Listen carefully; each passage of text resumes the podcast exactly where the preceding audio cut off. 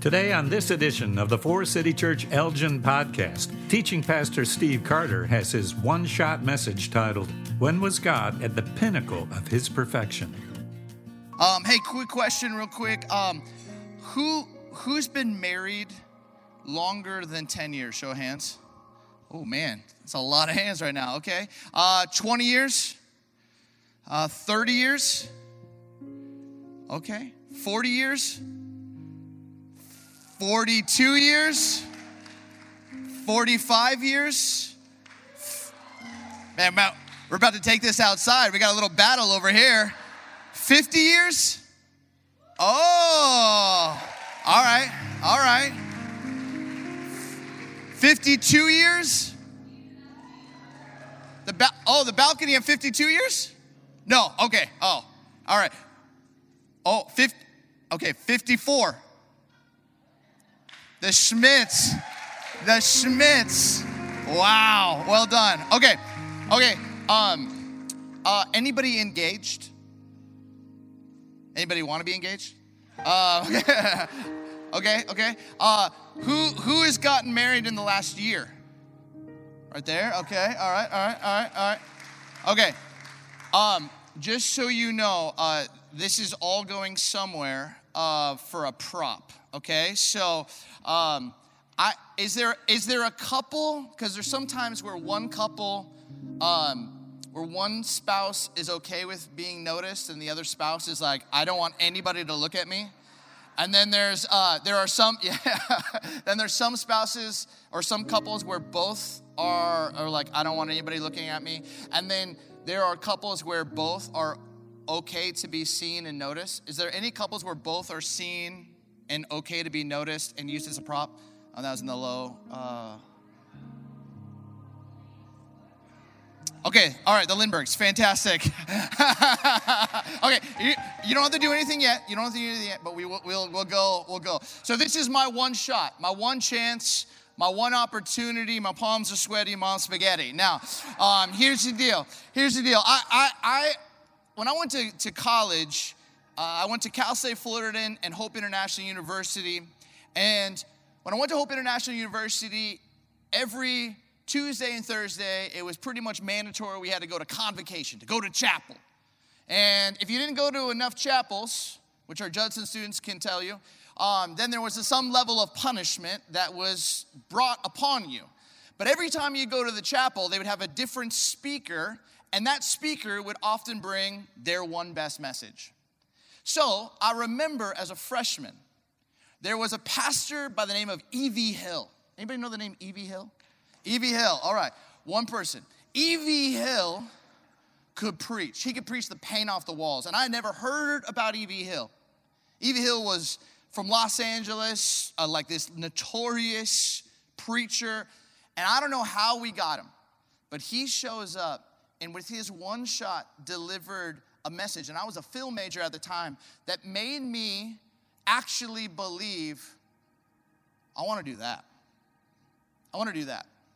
I, I, I don't know, I don't know if I can ever do that, but if that is what you call preaching, that is like what happens when you open up the word of God, if that if that's what actually can move a bunch of 18, 19, 20, 21, 22, 28 year olds cuz some needed more time, like if that could actually happen, I want to give my life to that.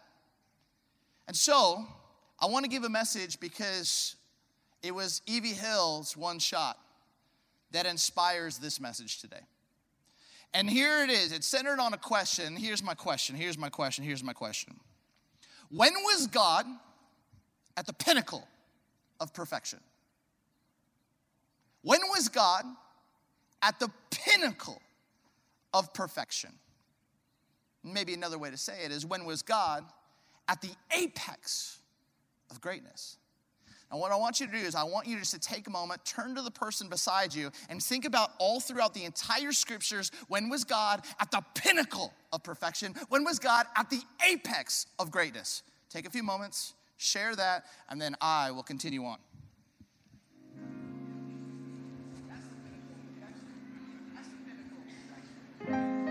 All right, all right.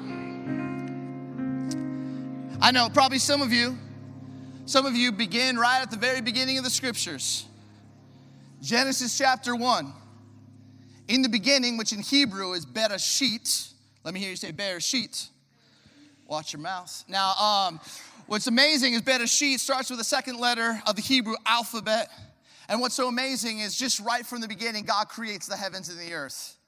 And I, I don't know about you, but do you ever just find yourself just fascinated with creation? Uh, my family and I, we're actually moving to Illinois this coming week. It's been, yeah, we're excited. We're excited. Coming back home. Last time we were here, the Cubs won a World Series, and the Bears were terrible. We'll see what we can do. We'll see what we can do. Now, here's what I need you to know. Over the last couple months, my family and I, we've been trying to soak up as much as we can in the state of Arizona. My wife's name's Sarah, so I refer to it as Arizona. And we've been going to different places around Arizona, the Grand Canyon. One of my favorite places, I don't know if any of you have been there. I know Sharon Swing, she and her husband went there recently, but it's in Antelope Valley. And you go and you drop down on kind of Navajo, Native American land, 100, 150 yards into these caves. My daughter and I, we went, and it's unbelievable and you are like walking around in the caves, the colors. I mean, it's absolutely stunning.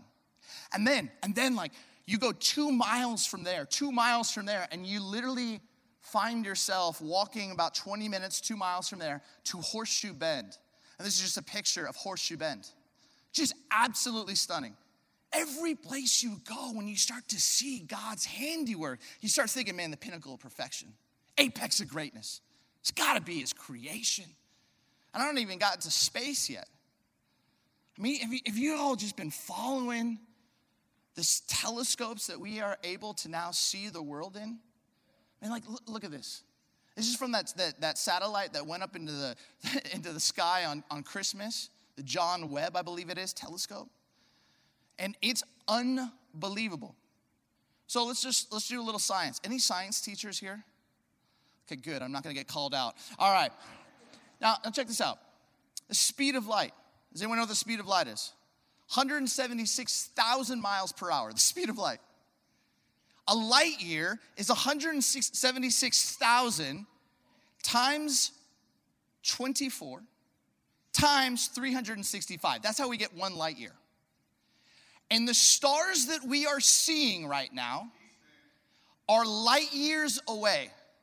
And this telescope can go up and it can showcase and see pictures. In July, they're saying that we're gonna be seeing pictures of light years away, stars that have been shining that we've never been able to see. And I know, I know, when I sing that song, Jesus is the center of it all, have you even just thought about the Milky Way galaxy?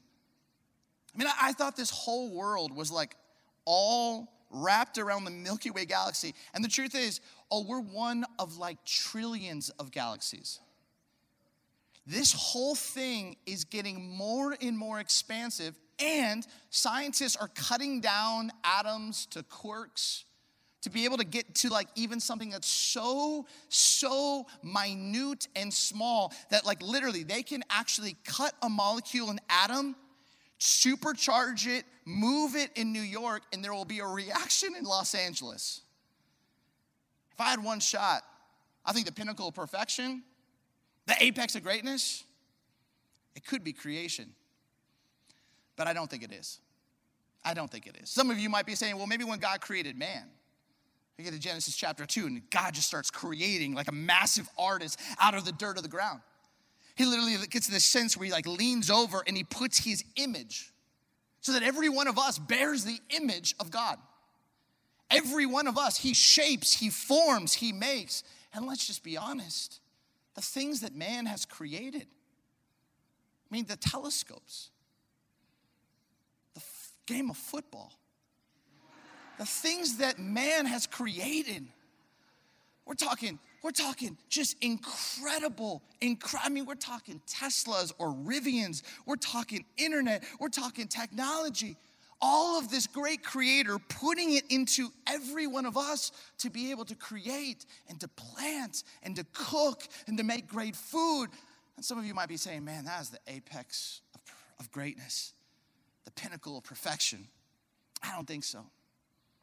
Uh, maybe for some of you, you think about Genesis chapter 12, when God just sees a man, and the scriptures basically get this sense where one man, Abram, who grew up in Chaldea, which is where astrology began, a whole area known around idolatries, looking up at the stars. And the rabbis believe that when Abram's looking up at the stars, he begins to start to wonder no way that idol made that. And the rabbinic midrash, the belief is that all of a sudden the heavens came in and began to tell Abram to leave everything and to go. That he was going to be a father of nations. And he goes. And he's a little bit curious because he's 80 something, 90 something, been married to a woman named Sarah. And, and all of a sudden he's like, she hasn't been able to, to, to kind of produce a son, a daughter, a child. And he's in his mind going, There's no way this is possible. But God says to go, to go be a blessing to many nations. And the beautiful thing is, he goes. He goes. Maybe for some of you, you're like, man, this, this story of how God can just begin to call someone to go do something extraordinary. I, you get this whole story and you begin to walk through the entire scriptures and you begin to see that this nation begins to grow and it grows rapidly, rapidly, rapidly, so much so that a powerful nation goes, Whoo, we're nervous, we're nervous, we're nervous. So, what do people in, in, in, situations of power, when they get nervous, do? They often oppress, and they begin to oppress this people group, and they start to kind of create moments for them to build in slavery and find their worth in what they create and make and build. And if they don't meet their quota, they're beaten. And these people begin to cry out. And at the heart of God, always hears the cries of the oppressed. Maybe for some of you, that's where you think God is at his very best. Him hearing the cries of the oppressed and begins to take these former slaves and take them on a journey. But to do that, this God ends up going after every single Egyptian God. We know him as the miracles. But these miracles, every single one of them, are directly against an Egyptian deity because the thought was gods had certain zip codes. So there might be a God that controlled Elgin, but that God did not actually have power in Hoffman Estates. And the God of Hoffman Estates did not have power in the God of Barrington. And the God of Barrington did not have power over the God of South Elgin. And the God of Rockford had all the power. Now, now, what's amazing, what's amazing though, is you have this sense where all of a sudden this Hebrew God, Yahweh, was beginning to say, No, no, no, I have jurisdiction over it all. And all of a sudden, Egypt begins to freak out. So then these slaves begin to take off and they run. And maybe for some of you, you're like, This is amazing, is that God can actually use someone who's so under resourced, so oppressed, and actually bring them to a place. But before he does that, he takes them to the desert. And you don't want to go to the desert. It's hot. 119 today in Phoenix. 119. And I'm up here teaching in a jacket. What am I thinking? Sweating my head off right now. But here's the thing here's the thing. What's amazing about, about God is God was always looking for a people. And so, what does God do? God gives the, these people the Ten Commandments. And what are the Ten Commandments? They're wedding vows because God was looking at first commandment. First commandment is, hey, you should have no other gods, or in wedding language, no other lovers. It's just me. It's just me. Every one of the Ten Commandments were a wedding vow. If you've ever been to a Jewish wedding, the power of the ketubah, you're literally signing this contract to actually be in relationship. And who does God want to be in relationship with? Former slaves, the oppressed the ones who have to cry out to God and God hears those cries. Maybe for some of you, you're like, this is, this is the most amazing story. That is God at the pinnacle of perfection, the apex of greatness. Maybe, maybe that's it. Or maybe, maybe it's the fact that it doesn't stop there. And for so many generations, God had been telling the Hebrew nation there's a land. There is a land and it is overflowing with milk and honey. It is for you. You just have to trust me. You just have to keep living out these commands, embodying the wedding vows, or in Hebrew, focusing on the mitzvot. And there were 613 mitzvot, sacred deeds, commandments to walk in step and in harmony with the Lord. But it's so easy. It's so easy to be the kind of person who just wants it, but then gets distracted. But God, just in His infinite kindness, continues to believe in these people. He raises up all of these secondborns, all of these people that don't on the outside look like they have anything to offer. Little shepherd boys, people who could just go fight giants. And what's incredible, what's so beautiful to me is that we see that God is just constantly, constantly, constantly through the Old Testament wanting to get closer and closer. He created, shapes, He forms, He gives a marriage vow. He creates, He forms, He empowers them to build a tabernacle. They can set up, tear down, move this tabernacle. It's movement and following clouds during the day until one day He's like, hey, build me a temple. They build a temple and God's presence is there, and anyone and everyone can come and try and get close to this presence. This is really what the Old Testament is. And I know some of you are like, okay, you're a pastor.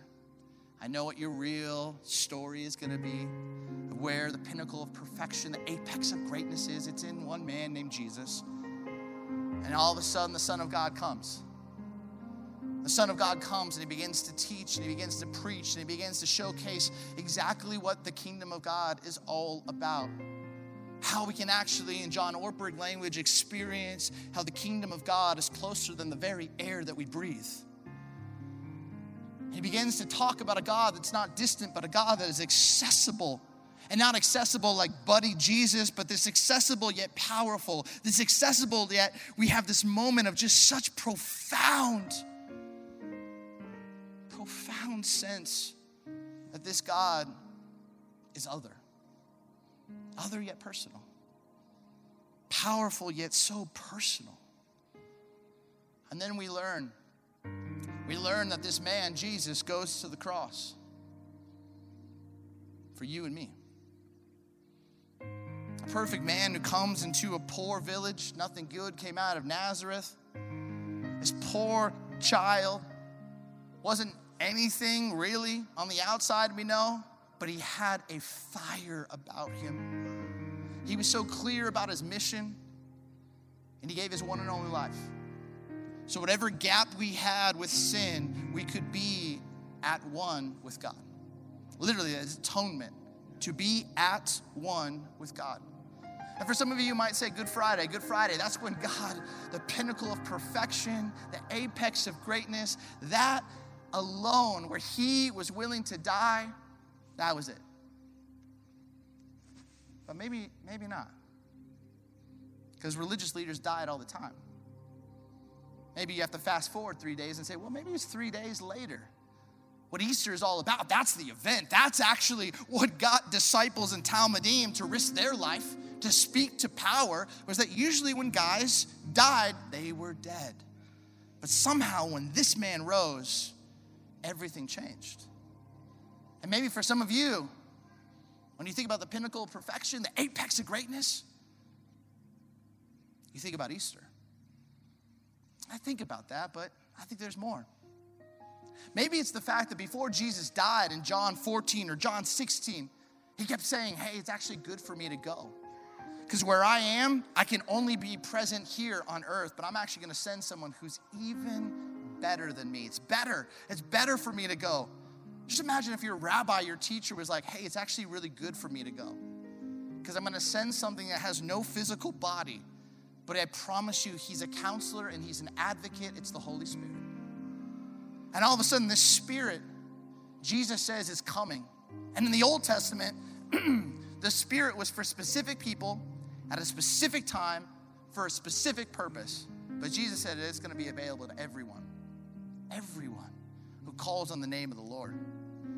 And then we get to Acts 2. That's the story of Pentecost. And people think that they're drunk. All of a sudden, what they begin to see is that every tribe, tongue, and nation is just being brought together. I, fast forward, I start reading through the scriptures because this, this whole sermon series, I love the concept, I love the idea, but how do you choose just one moment where God is at his very best? I don't know, it just became super personal to me. Some of you know this, but I didn't grow up in a Christian home.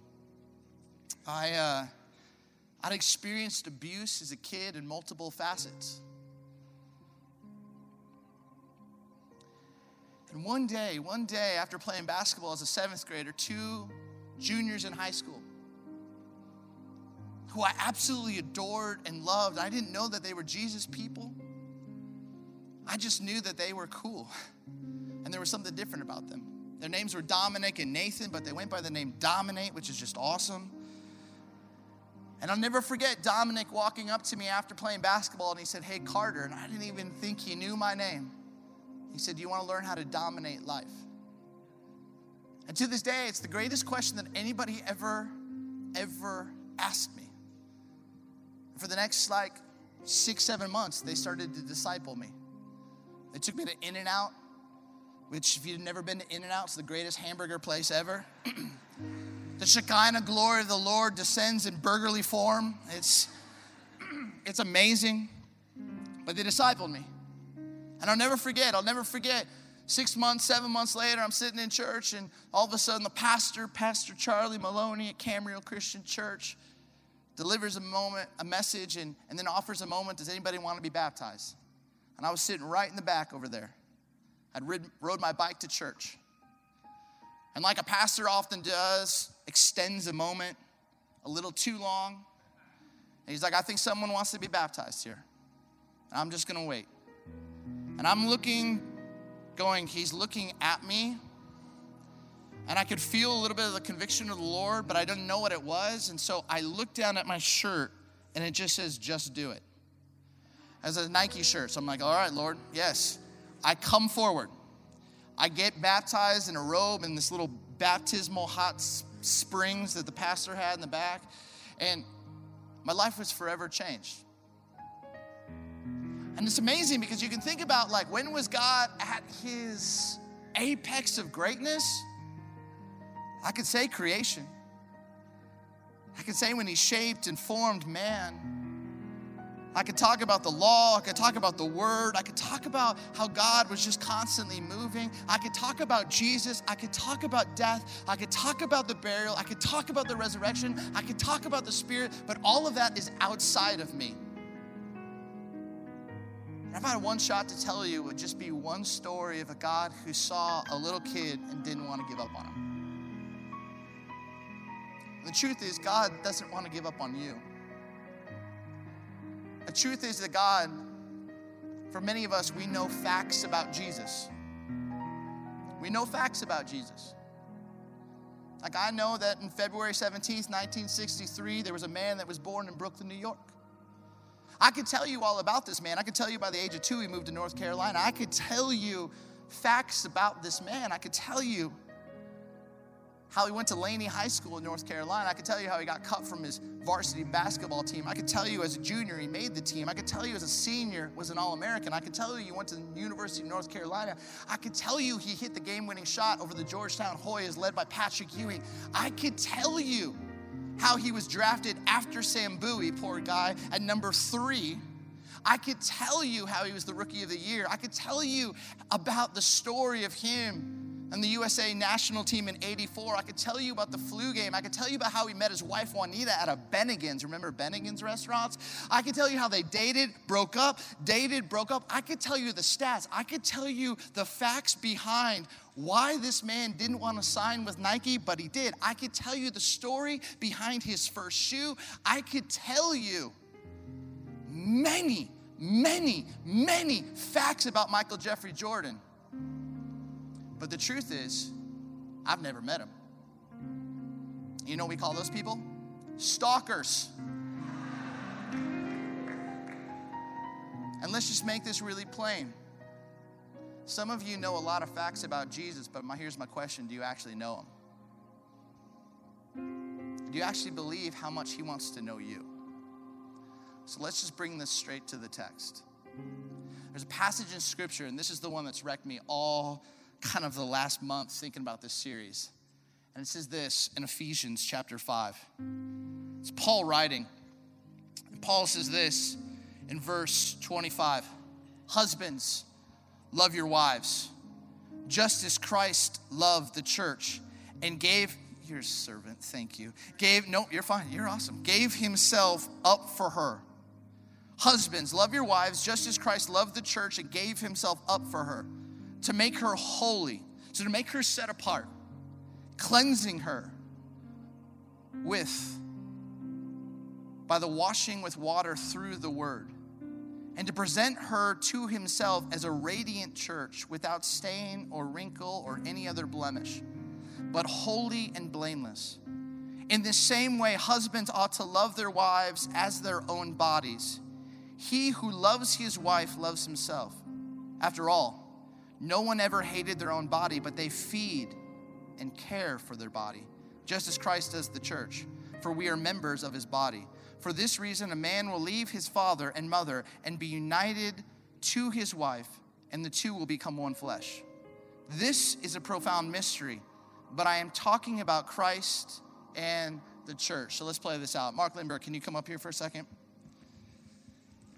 All right, Mark, I want you to stand right here. Right here, okay? Fantastic. Awesome. All right, and can you come back with me back here? Sorry, balcony, you're in the cheap seats. All right. Saray, let's close these doors. All right. Okay. All right. Thank you. Awesome. Hey, hey, cornbread. Can we uh, can we uh, put a little uh, a little wedding beat behind this? All right. All right. Oh, look how you just did that. All right. So here's here's the moment. Okay. How long have you been married? Married uh, 16 years. Fantastic. Okay, so here's what I want you to do. Imagine we're at a ceremony right now. All right? The doors have just opened. The, the, the organist begins to play the music. The mother of the bride stands. What do you all do? What do you all do? Okay, so stand. Stand. Okay. So, Ann Lindbergh, can you walk down? Oh, look at the posture and the pace. Oh, is amazing. It's amazing. All right. Okay. All right. So, so here's what I want you to do. Keep walking, keep focusing on, keep focusing, keep focusing. Okay. All right. Okay, let's let's just stop right here. Stop right here. Stop right here. You know what's amazing about a wedding? Is have you ever been to a wedding where the bride begins to walk down the aisle and all of a sudden you're like, she's ugly. You've never said, you've never heard that before.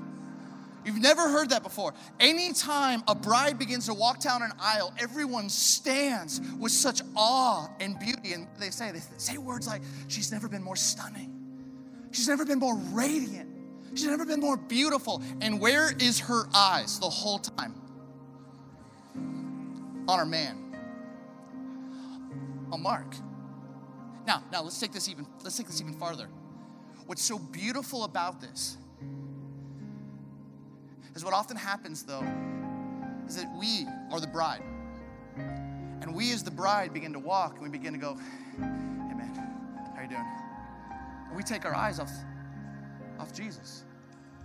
And, and for some of us, we're like, Well, what does he think of me? Does she think of me? And all of a sudden, we through life, or then we go, Oh, you know what? the strains. I got some stuff going to talk the strains about. I don't really, that's passive aggressive. I don't. I just, it's for the preach. But like all of a sudden, we start getting focused and our eyes are off the groom. But let's even take it farther. What's amazing about a wedding is that the groom is standing here and literally watching the bride. But this is how, how actually God works. Is that our whole life is beginning to walk with our eyes fixated. But you know what's amazing? the groom moves. In a wedding, the groom doesn't move unless he passes out, uh, which I have seen in a wedding. But the groom moves. And what the groom is looking for, and Mark, I want you to look out at this room. The groom is looking for somebody who's hurting. The groom is looking for someone who needs to be loved. The groom is looking for someone who needs to be reminded that they matter. The groom is constantly looking for someone who might be far from the presence of God. The groom is on the search for the one. And we often in the church want the groom that's all about the 99. This groom is all about the one who. So here's what I want you to do I want you just to go stand somewhere where maybe you sense someone just needs to be cared for, okay? I want to make this so plain because when you go into the marketplace or you go into your school or you go into your neighborhood, this is what we have to be. And now, the bride, where does the bride go?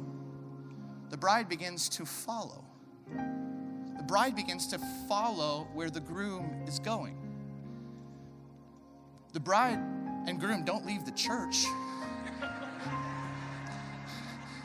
right? The, the bride begins to follow. And she begins to go where? Now, now here's what, here's what I need you to know. I'm gonna make this so plain. And some of you are standing and I'm tripping, but here's what I need you to know. What I want, what I desire, if I could just put out whatever my one shot, it would be this. This whole story of God is about people. And I think in this day and age, the one thing, and I'm not saying we've gotten it right already, we're six, seven months old, we're figuring it out. But the one thing I want us to be known for is that we care. We care for where the groom is leading us, but we care for people. And care because I used to work in a mega church. I know how to make everything an acronym. CARE is this connecting always relationally, emotionally, spiritually.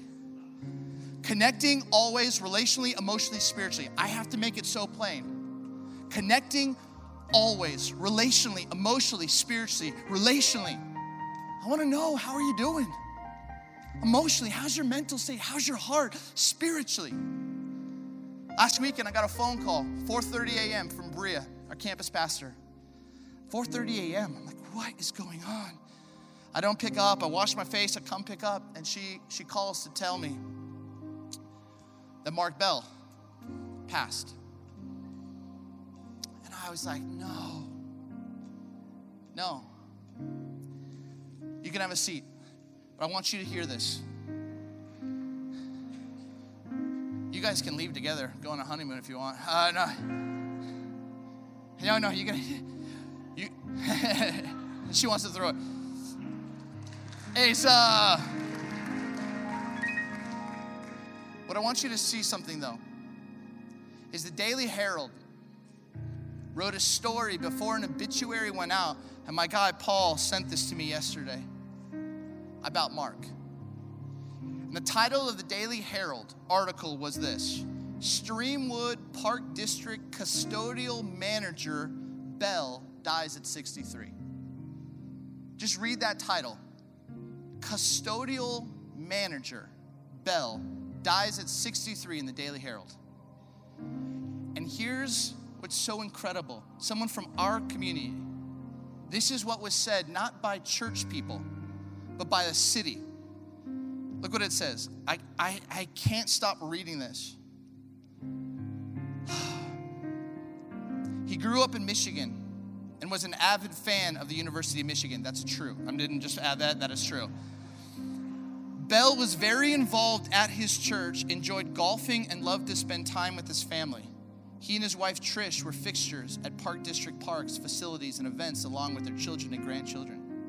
Streamwood, Streamwood Park District Commissioner Bill Wright said in a Facebook post on Monday Anyone who knew Mark understood that his family meant everything to him. There wasn't anything he wouldn't do for his family, and I would be hard pressed to find a more model person than Mark. Pickett used the, the words kind, patient, humble, and hardworking to describe Bell.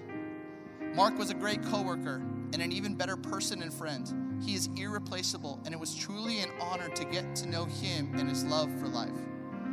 Just play this out. You had Mark Bell, who lived his life, who was just walking down an aisle for 26 years serving as a custodial manager, and a whole city understood that something was different about this man. Everywhere you go, doesn't matter if you're male or female, we are all one body. We make up this church, and you carry the name of Jesus wherever you go.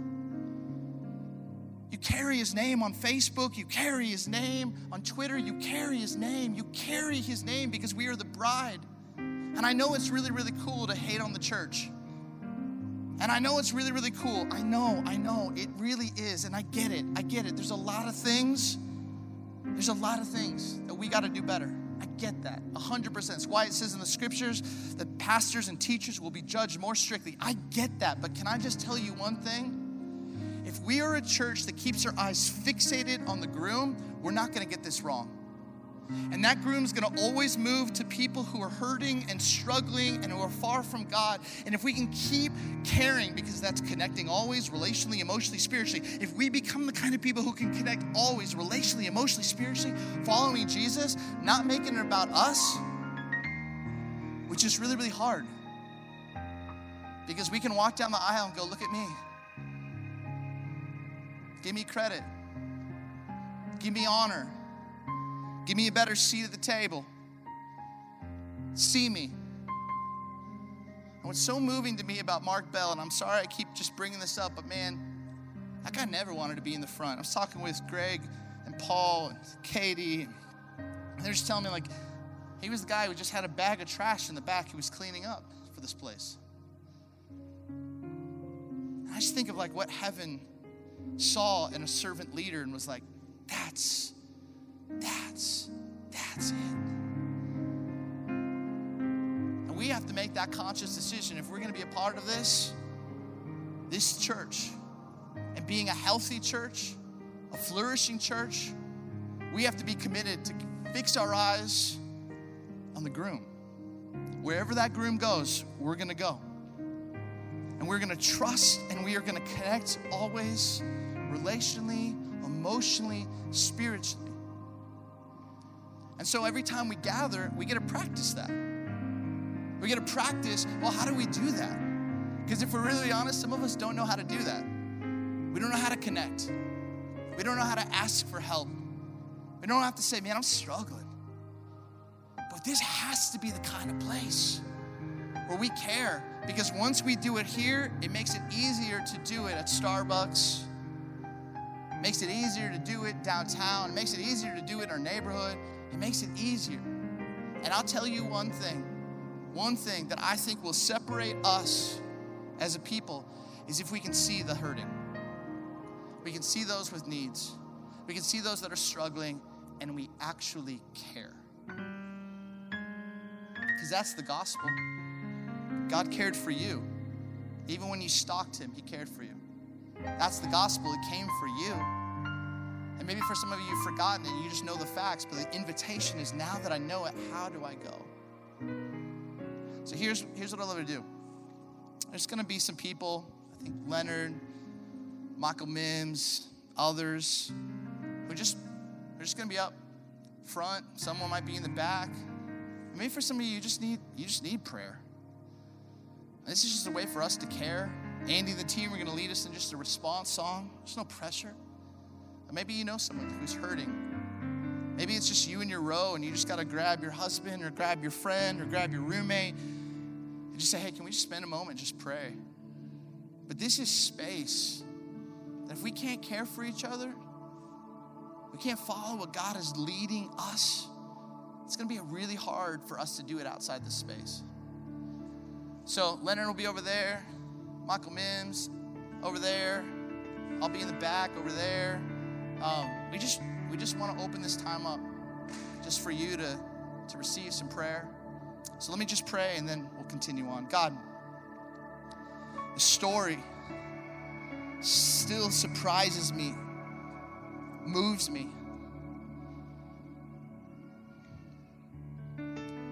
Is that somehow you've taken all of us broken and beautiful people, prideful and arrogant, bitter and angry, hurting with patterns of dysfunction and struggle, and you've trusted us with your story.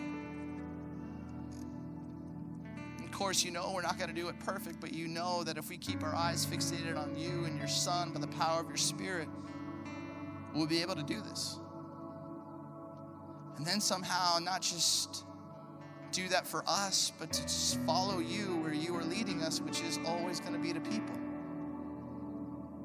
Where we can connect and we can invite and we can just build healthy relationships that can help walk with people, be with people, and see your healing power at work, relationally and emotionally and spiritually.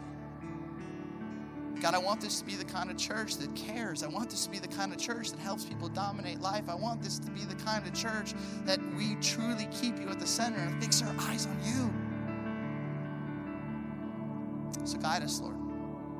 If anybody's hurting in this house today, who just needs a moment to be seen, maybe there's a moment of loss, or maybe maybe you're just going, man, I, I got to drive across country. I'm moving like me.